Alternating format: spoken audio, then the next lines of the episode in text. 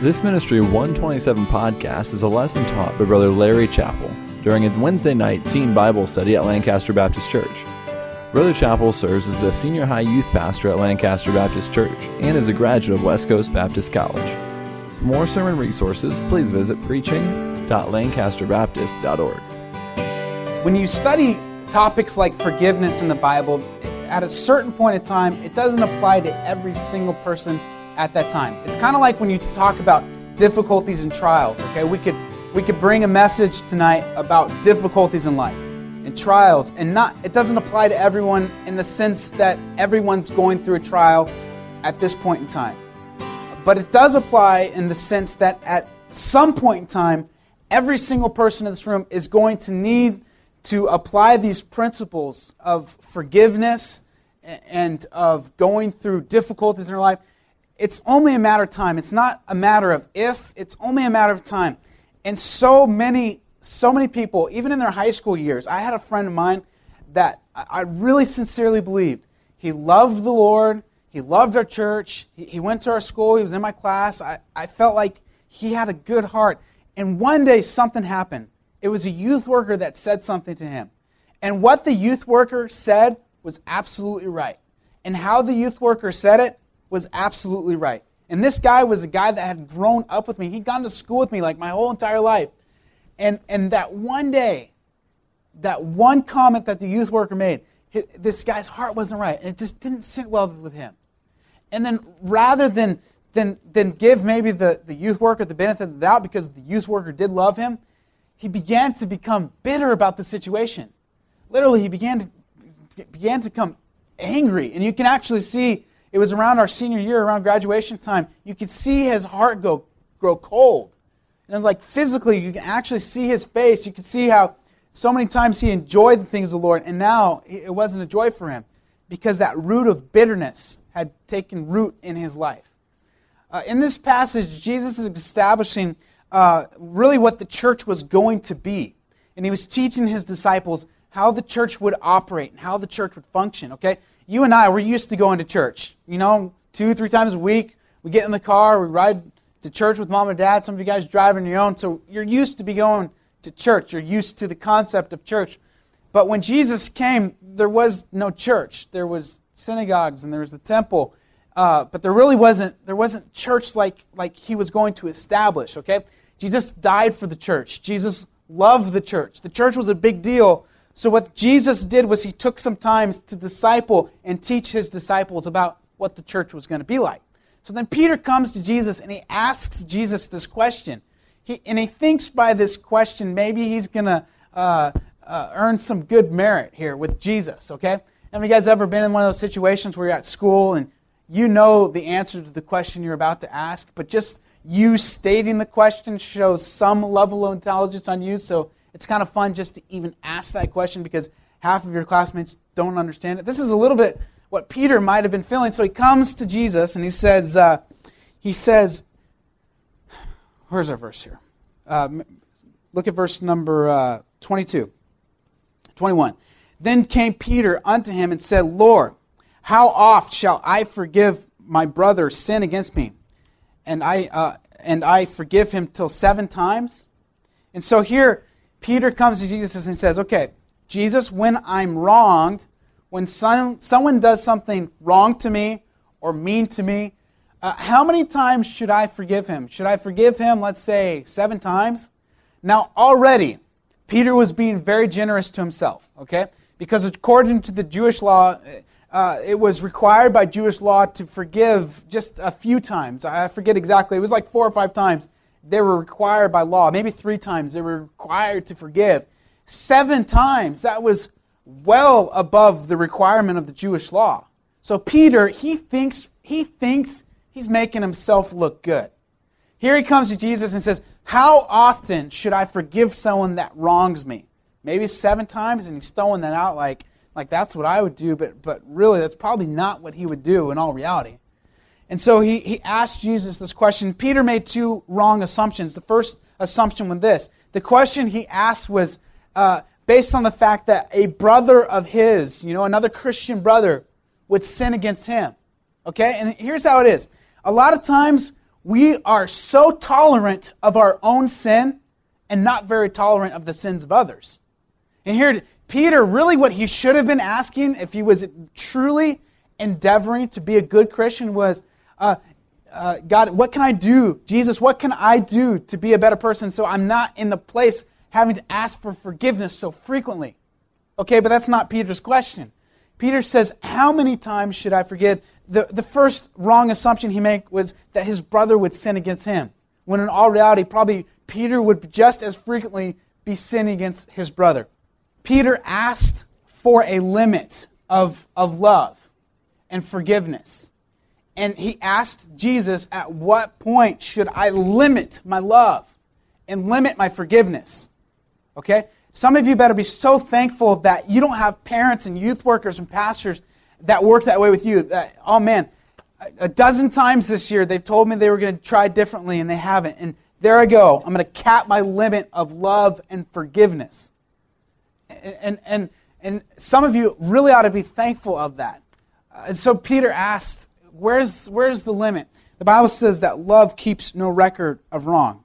And so here Peter says, How many times should I forgive? Maybe seven times.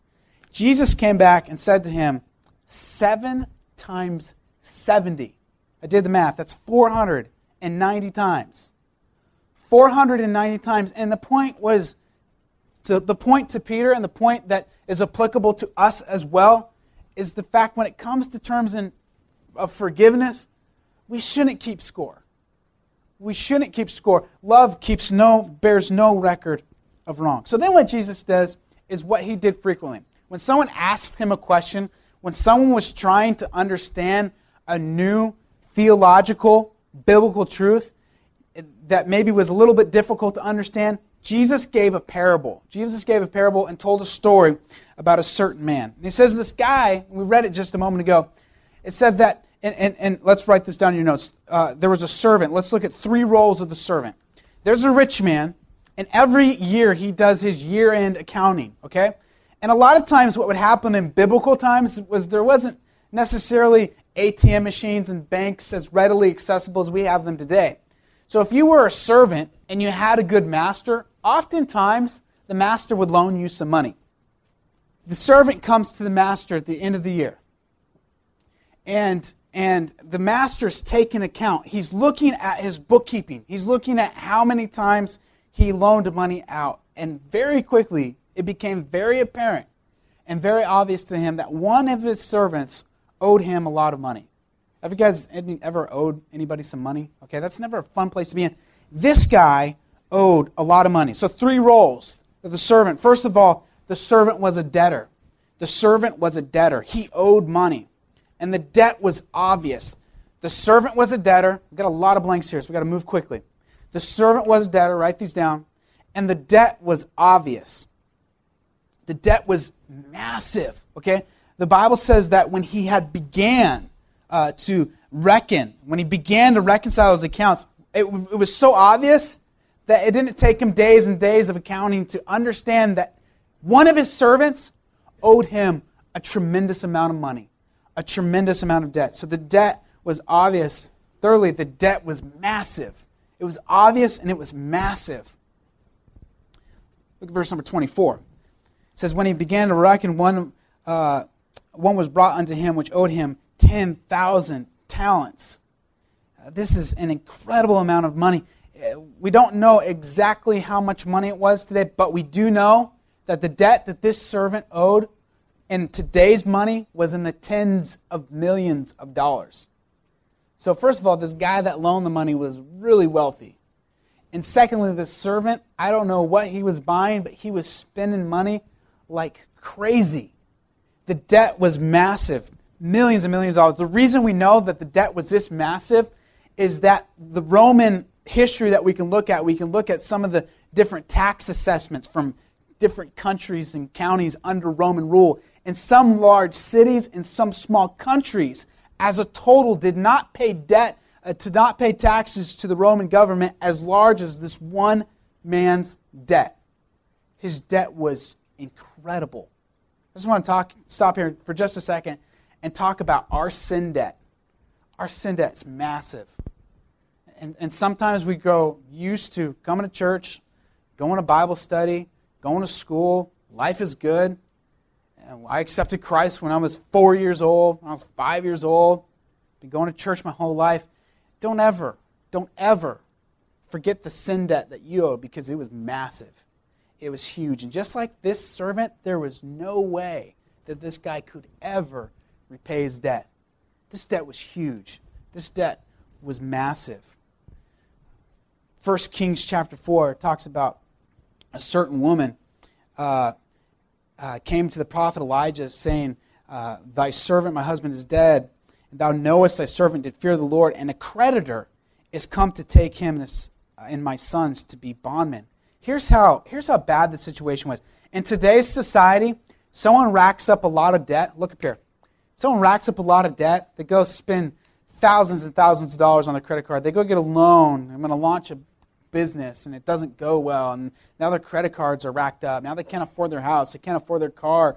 You know, and it's it's difficult. Yes, but you know what? In America today, what so often happens is, okay, I'm gonna I'm gonna file bankruptcy, and and the debt, man, it's it's puts pressure. And maybe some of your parents are going through debt, and sometimes it's not even their fault. Sometimes it's medical bills and and just bad situations that happen.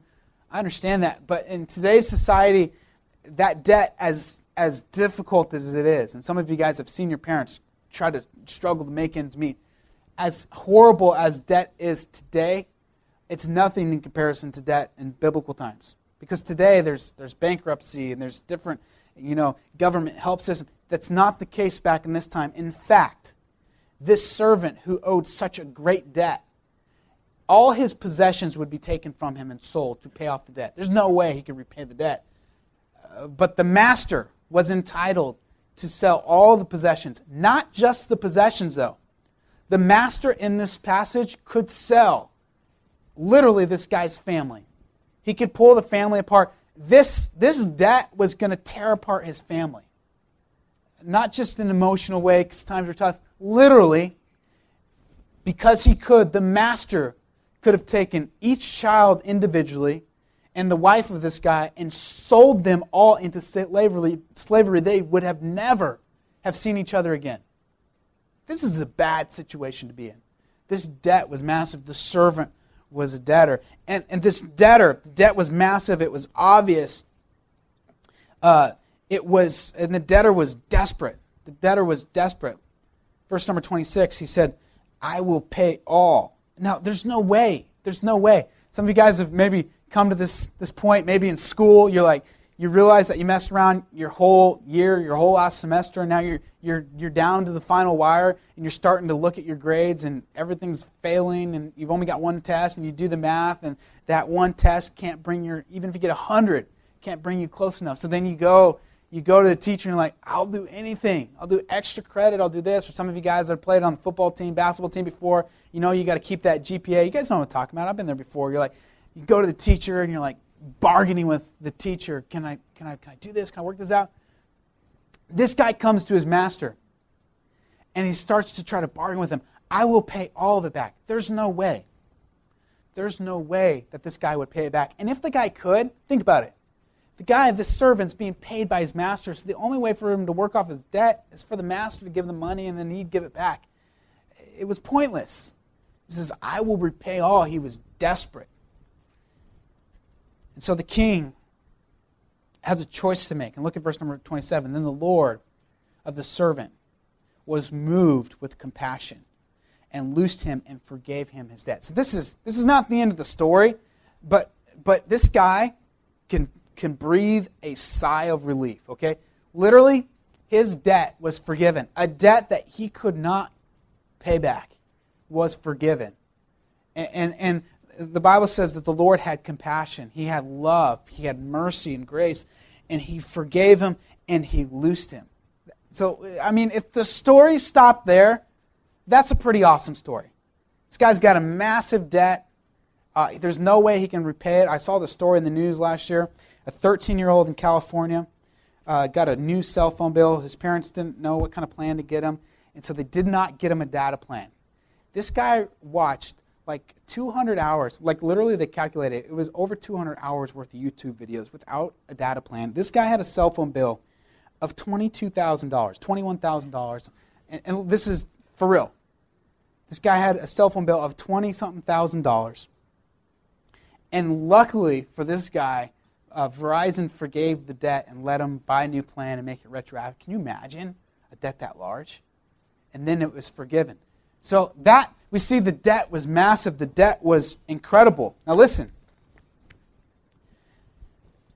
We see the role of the servant. First of all, he was a debtor. He owed so much money. Then secondly, he was a creditor. He was a creditor. What do I mean by this? Well, all of a sudden, uh, the roles reverse a bit. Okay? Now pay attention to me. Don't get lost here. Here's the guy who owed so much money. He owed a ton of money. He couldn't pay it. In fact, his family was about to be separated, about to be sold. They would never see each other again. He was going to be in prison because he couldn't pay the debt back. It was going to put an end to his life. And the Lord, his master, comes to him and says, I forgive you of this debt. Everyone breathes a sigh of relief. This guy, okay, finally, he gets to live. It's going to be good. He's going to stay with his family. But now, this is so incredible and so ironic. Somebody comes to this guy. Somebody comes to the servant. In fact, the Bible says it was a fellow servant. We'll read the verse in just a second. The fellow servant comes to this servant, and apparently, this guy who owed so much money had lent out a little bit of money. Let's read this verse. Verse number 38. But the same servant went out, found one of his fellow servants, which owed him an hundred pence, and laid hands on him, and took him by the throat, saying, Pay me now that thou owest. His fellow servant fell down at his feet and besought him, saying, Have patience with me, and I will pay all. And he would not, but he went and cast him into prison till he should pay the debt. This was, this was morally wrong what this guy did. Uh, everyone thinks forgiveness is a lovely idea until someone has someone else to forgive. We like forgiveness of the concept. We all like to be forgiven. Here's this guy, he had such incredible debt, and his debt was forgiven. He liked that. But now here's a guy who owed him literally just a few pennies. Literally, this guy, remember the one guy? He owed tens of millions of dollars. He had a fellow servant that owned that owed him a handful of pennies. It was nothing. It was insignificant. It was small. And he comes to this guy and says, Pay me now what you owe me. And the servant, the fellow servant, finds himself in a very similar situation. He says to the other servant, Give me some time. Let me work this off. I will pay back everything. Have patience with me. And let me tell you this God is so patient with, so patient with you and I. Your parents are so patient with you. Uh, some of your teachers, uh, you mock them repeatedly and they're patient with you. And then we're not patient with them. All we have to say about them is negative. We're going to go home, we're going to talk bad about them, and then we're going to go to school and talk bad about our parents. And we're, uh, we're not patient with anybody, but we want everybody to be patient with us. And so this guy's saying, Be patient with me. Let's work this out. Come on, we can figure something out. Uh, let's work this out. And the fellow servant, the guy who was just moments away from spending the rest of his life in prison, separate from his loved ones, the same guy turns to his fellow servant, says, I won't have any patience with you. And he said that he became so angry that he went and literally choked the guy. He choked the guy and threw the guy in prison. How many guys say that's wrong? That's wrong. This guy that owes so much money, now the, the, the tables have turned. He's in the role of the creditor. He's loaned money, and now he's not nearly as patient. He's, he's, not, he's not halfway, not a, not a percentage of, of patience does this guy have that his master had. And so he demands it. The servant was a creditor uh, I, I, remember when uh, Ashley and I were building our house, um, we had, for, for a period of time, we moved out of our apartment and we were living in uh, uh, a fifth wheel that we were, they were borrowing from Ashley's parents. I remember we were building our house and uh, to, all of our stuff wouldn't fit in the fifth wheel, so we, we got this big a storage unit. It was from Allied Storage. And they went, and it was a 40 foot long storage unit. We put all of our stuff in the storage unit. We kept it on our property. We were building our house. And I remember every month it was like 30 or 40 bucks, but it was great. It was better than a storage unit in town because everything was closed and it was twice as big and it was mobile storage unit. I remember we got our final bill once our house was finished, and uh, the final bill was like 40 bucks, like what it had been every month. And then, then we told them that they could come pick up the storage unit. They came and picked it up. I remember a couple months later, I got a bill from them, and it said, uh, "We due to some incorrect math, uh, you owe us money."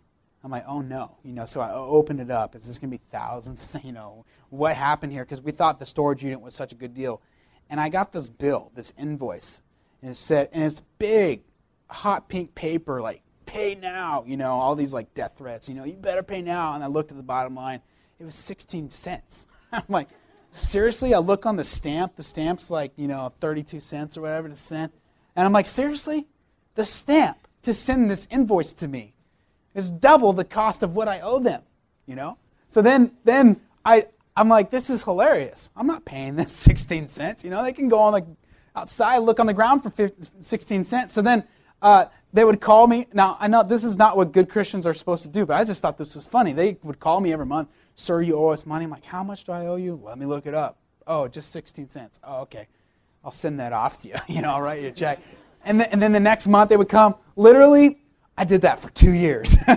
like, I'm like, are you going to turn me into the. I know that's not a bad testimony, but that was hilarious. By the time it's all said and done, for like two years they sent me a letter. You know, it must have cost them twenty dollars, and I finally paid the sixteen cents. But you know what? Some creditors today, you, will find out, and your parents can tell you. Some some creditors, man, they're relentless. You owe somebody money, they're not very patient with you. You know, uh, they want you to be patient with them, but they're not. They're not very patient with you. So this guy, he's he's a creditor. He owes money. What do we see? First of all, he was hurtful. He was hurtful. I'm going to write these down. Move quickly. He was hurtful. Verse number 28. Look at this. It says, But the same fellow servant went out, came and found one of his fellow servants which owed money, uh, an hundred pence, and he laid hands on him and took him by the throat, saying, Pay me that thou owest. That word, uh, where it's talked about, he grabbed him by the throat. That's the same Greek word to describe the pigs that drowned in the body of water when, when Jesus cast the demons into them. The word choke means strangled. This guy's so mad over a few pennies that he comes, he's, he's lost his senses, he's lost his perce- perception, he's not thinking clearly. And when we get bitter, when we get angry about something, when we cease to forgive, we don't make sense. We get mad about things that don't make sense. And, and then someone sits down with you and tries to reason with you. You're not thinking clearly. Know, this person loves you. They've done all these things. And yeah, but he did this this one time. Not making sense. And this guy, he's not making sense. He's not being rational. He comes and literally puts his hands around this guy's neck and starts choking him for some pennies. It was hurtful. Not only was it hurtful, it was hypocritical. It was hypocritical. This is exactly what he didn't want done to himself. And so he pleaded, he pleaded for mercy for his own faults, was, but was extremely critical of the fault of others. He's a, he demanded payment. You see, sin blinds. I, we talked a few weeks back about, uh, in, in, high school chapel, about uh, Nathan when he came to Dave, David, and he, and he makes up this parable uh, about uh, the rich man that stole the poor man's sheep, his one sheep. Remember David? He was blinded by his sin. He wasn't rational. He said, Let's Bring this guy in. Let's kill him. And then Nathan says, Thou art the man. You see, sin blinds. Some of you guys are in far worse shape spiritually than, than you believe right now. Because sin has blinded, and that's exactly how the devil wants it to be. Doesn't want you to take a prayer time for youth conference seriously. Doesn't want you to pay attention. Uh, doesn't want you to go forward to uh, any, any service at youth conference because you're blinded by your own sin. Sin blinds. He was hypocritical. Then he was not helpful in making the situation, situation right. He was not helpful. He throws the guy into prison and then tells him to pay him back. How is he going to? you know, in today's age, you can go to prison and literally you can you can get a job. It's not making a lot of money, but you can make license plates and do this and that, and you can actually make some money in prison. Okay. And this time there was no work program in, in prison. I mean, it was a dungeon. It was dark. There was nothing for him to do. And the guy throws him into prison. He throws his fellow servant into prison and then says, Pay me back. He was not helpful. You know, some people, when they're, when they're wronged, when someone did something wrong to you, we demand for them to make it right, but then we close our hearts to them to give them any opportunity to actually make that right. Some of you, maybe your parents have disappointed you, and you've had a conversation with them, and you express your disappointment, and they re- express their remorse, and they've tried to make that right to you, and you've given them no chance. Some of you have a friend that maybe did something that they shouldn't have done to you. They talked poorly about you. They, they were mean to you or whatever, and then, and then they try to make it right, and you give them no chance to do so. You're just as wrong as they are.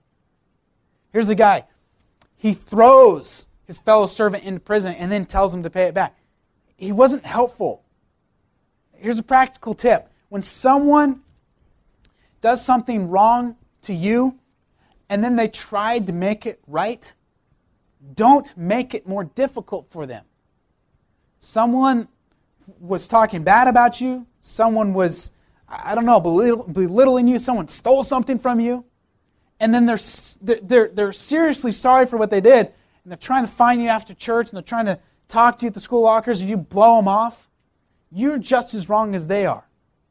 He was not helpful in the situation at all. He was hypocritical. He's not helpful. Helpful. So the the servant, he was first of all a debtor. He owed a lot of money. He was secondly a creditor. He had loaned a lot of money that somebody owed him. And in that creditorship, he was hypocritical. He was hurtful. He was not helpful. Thirdly, third role of the servant was he was a prisoner. He was a prisoner. If we could have only ended the story after his debt was forgiven, it would have been a great day for this guy. It's not what happened. You see, what happened was this. Verse number 31. So when his fellow servants saw what was done, they were very sorry. And they came, that word sorry means that they were sad. And they came and told their, unto their Lord what was done. And, Lord's, uh, and then his Lord, after he had called him, said unto him, O thou wicked servant, I forgave thee of all that debt because thou desirest me. Shouldest not thou have had compassion on thy fellow servant, even as I had pity on thee? The Lord was wroth and delivered him into his tormentors, till he should pay all that was due unto him. Now listen, here's the guy. He was, he was forgiven of such incredible debt. Then he was demanding of such a small debt that the fellow servants took notice. Let me tell you this if you live in a way that is demeaning to other people and hurtful to other people, sarcastic all the time with other people, they may not call you out on it every moment that you are, but people are taking note of it. Here's this guy, he comes to a servant and demands payment. He's hypocritical, he's hurtful. And his fellow servants were watching. They didn't say anything, they didn't interview him when, or intervene uh, when he was choking his fellow servant. They just stood back and they watched this. Let me just tell you guys your peers are standing back and watching everything they do. They're formulating an opinion of you right now that's going to last for years. The guys in your class, you know, that are go, go out and uh, get jobs and have a career and have a family, one day they're going to they're going to open up their yearbook and they're going to see your picture and it's going to bring out some sort of memory, some sort of feeling. And so the fellow servants, they're so they're so upset by what they saw. Okay, legally, this guy had every right to collect money that was owed to him. Morally, what he was doing was wrong. And so the fellow servants come to the master, the same master uh, that, that be, began the story by, by forgiving such incredible debt. Same servants come to him and they tell him what happened. They said, Here's what happened. That guy that you just forgave all that debt, he's come back and he's choked this guy and he's thrown him in prison. And it's wrong. First point here the servant was a prisoner. Other took notice. They were sorry it sat on his behalf. His heart was revealed. His heart was revealed. Given the facts, the king made a good judgment call. This is a very important lesson to learn here. We're going to talk about in just a second. Given the facts, the king made a very important, the, the master made a very important judgment call. He said his heart was wicked, his heart was revealed. Now, listen, a lot of times what happens is the first time through, maybe somebody stands up and they're scornful of scriptures, they're rude to you, they're, they're whatever. And then all of a sudden, we've all seen this before. Now they're, they're standing up and they're praying for, for at school lunch and you know whatever. And we're like, man, what's, what's up with this? This is so hypocritical. And sometimes you get called out for doing hardly anything when someone else in the classroom was raising all sorts of havoc. Like, man, what's, what's up with this? And here the, the, the master originally released this guy, but it wasn't long till he was back. It wasn't long till everything was made right. Let me just tell you guys if in your mind authority missed something, if in your mind someone deserved a harsher punishment than they got, or you deserved a less harsh punishment than you got, just be patient. This guy, this, this, this Lord, was, was human. He made a mistake. Maybe he shouldn't have been as gracious as he was. But given the facts, the Lord reckoned, uh, reckoned it. He, he made it right. So his heart was revealed. He was reminded of his experience of forgiveness. He had received forgiveness, but he had not experienced forgiveness. And as a result, he was unable to share forgiveness.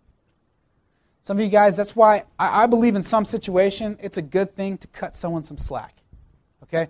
Someone does something that's a little out of character, they don't normally do. They said something they shouldn't have said. They did something they shouldn't have done and, and, and now the authority, it's a judgment call on authority. You know, do we do this? Do we kick him out? Do we do this? You, you know, those are never easy decisions to make. But in some situations, if, if someone's genuinely sorry and experiences that forgiveness, it's going to make them a better person. There's others that are not truly repentant of their sin and honestly don't deserve that forgiveness. Um, so the, his heart was revealed. He was reminded of his experience of forgiveness. And he received the punishment he deserved. He received the punishment he deserved. He, received, he, he ended up where he should have been all along. And had he been a little more gracious with this guy that owed him some money, things would have turned out differently. But he received what he originally deserved. He was cast into prison, and his family was broken apart because of his sin. So I see the three roles of, of this servant. Two choices for each believer. Here's the applications that we can make. Two choices. First of all, I can continually seek out justice for myself and find bondage. I can continually seek out justice for myself and find bondage. Someone once said that the world's worst prison is an unforgiving heart. Listen, some of you if you're not careful, can, can go through your entire, entire high school years and your entire life uh, wanting, seeking justice and seeking how somebody wronged you. Oh, that wasn't right. They shouldn't have done that. And yeah, it wasn't right, but that you were looking for it from, from, from the start. And some can seek out justice, spend all their time, not, not time with the Lord, not time encouraging others, but spend all their time, all their emotion, all their energy seeking justice for themselves. Last year, this happened to me, and that wasn't nice, and I, I still haven't forgotten it, and I'm going to make this right. I can continually seek out justice for myself. And what happens? You don't find freedom, you find bondage. You find bondage to that unforgiveness. You, you find bondage in that bitterness so I can continually seek out justice for myself and find bondage, or I can forgive others and find freedom. I can forgive others and find freedom. You say, well, what if they hurt me again? What if they talk bad about me again? How many times did Jesus tell Peter to forgive his fellow brother? I can seek to forgive others. And when you do that, you find freedom. Last, uh, I believe it was last Halloween. There was a story on the news. Some of you guys might have seen this story. There's this lady. She goes to buy candy in New York City. She goes to the store. It was a Target shopping center in New York City. And what she's doing, she's spending her own money to buy candy for the kids in her, her neighborhood. Okay? She's a nice lady. She's your nice next door neighbor. She's going, she got off work early. This is her favorite thing to do is to pass out candy on Halloween. Some of you guys might have seen this on the news. Two guys come and they ended up getting charged criminally for doing this. But uh, they're, they're three stories up on top of the Target building. They got a shopping cart and they threw it over the shopping cart and it hit this lady, severely injuring this lady. She was really messed up. In fact, she can't see out of one eye. She can't walk unassisted. All because some guys were trying to have some fun. I don't know. If I were this lady, if I were this lady's husband, I'd be upset. I'd be slow to forgive. A few weeks ago, I, I saw her on the news again. I almost forgotten about the story. They asked her, they were interviewing her, because she just, just to f- think about this. This happened in October. She was just released from rehabilitation. Can't see out of one eye, can't walk correctly. They asked her, uh, have, you, have you talked to the guys that have done this to you? She said, I haven't heard from them, but I wish them well. I feel sorry for them, but I wish them well. She, wanna, she went on to say uh, how she forgave them. She wasn't, she wasn't going to harbor bitterness. She, she wasn't going to be upset with her whole life. She, she had lost too much time already in the hospital and rehabilitation to be upset with these. And she's just, she was going to let it go. She was going to forgive them. And that's the attitude that we ought to have when someone's wrong, not to keep track. I'm going to do this, I'm going to do that, and we're going to make this right, but to forgive. Someone once said to forgive is to set a prisoner free and then discover that that prisoner was you. And so often, when you're holding back forgiveness and you think you're holding someone else in check, all you're really doing is holding yourself in check. So we saw two options. And then finally, one motive. This is the most important thing. One motive. That is Jesus Christ. Why should we forgive? It's really simple. Because Christ forgave us. For Christ was that, that master that forgave us of an incredible debt, a debt that we could not repay. What do, you, what do you do when you're wrong? What do you do when someone treats you poorly, when someone takes advantage of you? First of all, follow Christ's example of forgiveness. Follow Christ's example of forgiveness.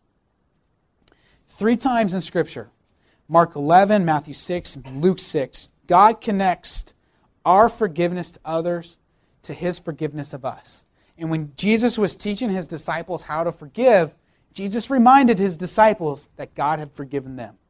Now, listen, this doesn't mean that, that when you're wronged, someone takes advantage of you, that, that, that they do not need to pay. That they, no, no, they do. And that wrong sh- should be corrected. Uh, but I'm talking about forgiveness, the not harboring bitterness in your heart. Follow Christ's example of forgiveness. A forgiving spirit characterizes God. Those who don't want to forgive reveal a heart that has not been transformed by the Holy Spirit. If you're unwilling to forgive, if you're unwilling to make a situation right, it says something about your walk with the Lord. Someone treats you poorly, they ask for forgiveness, and you're not quick to forgive them, there's something wrong in your heart. Follow Christ's example of forgiveness. Then, next, release all bitterness release all bitterness. The Bible says, let all bitterness and wrath and anger and clamor and evil speaking be put away from you with all malice. Thirdly, be ready to forgive. Be ready to forgive. Be ready to forgive. The Bible says, forbearing one another and forgiving one another. If any man have a quarrel against you, against any, uh, even as Christ forgave, so also do ye. Now listen,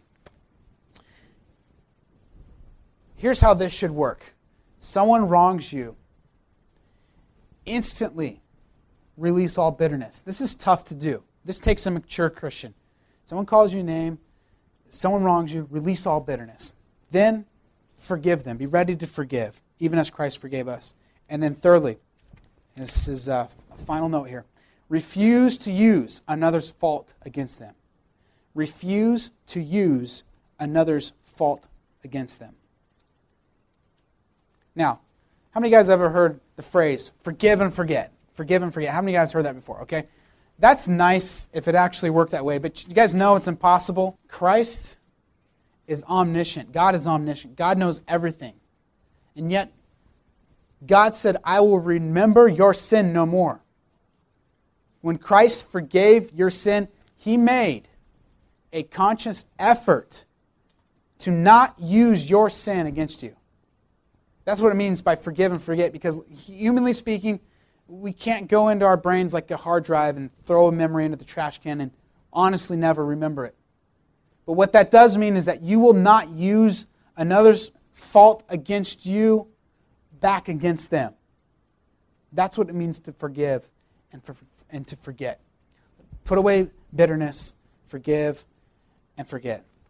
I will remember your sin no more, Jesus said. One great, one great note to close out on is this, and it's found in Deuteronomy 32. and We don't have to turn there, but basically, there's a verse in Deuteronomy 32, 34 that says that God keeps track of everything. And, and you're continually wronged, God's watching, God's in control. And, and what that does is that takes the burden off us. Guys, we don't have to keep score. That person did that to me one time. That person did that to me one time. Our duty as believers is to forgive as Christ forgave us, not to keep score because we're human. Your, your parents are human, they're going to make mistakes. Your teachers, your coaches, they're going to make mistakes. Are you quick to forgive? Are you quick to offer that forgiveness? Are you quick to release that bitterness? Because if you're not, you're just as hypocritical as that servant that came and was demanding of the payment. The same situation that he should have been thrown in prison for, now he's, he's demanding. Don't be that type of servant. Thank you for listening to this Student Ministry 127 podcast. For more sermon resources, visit preaching.lancasterbaptist.org. And for information about West Coast Baptist College, visit wcbc.edu.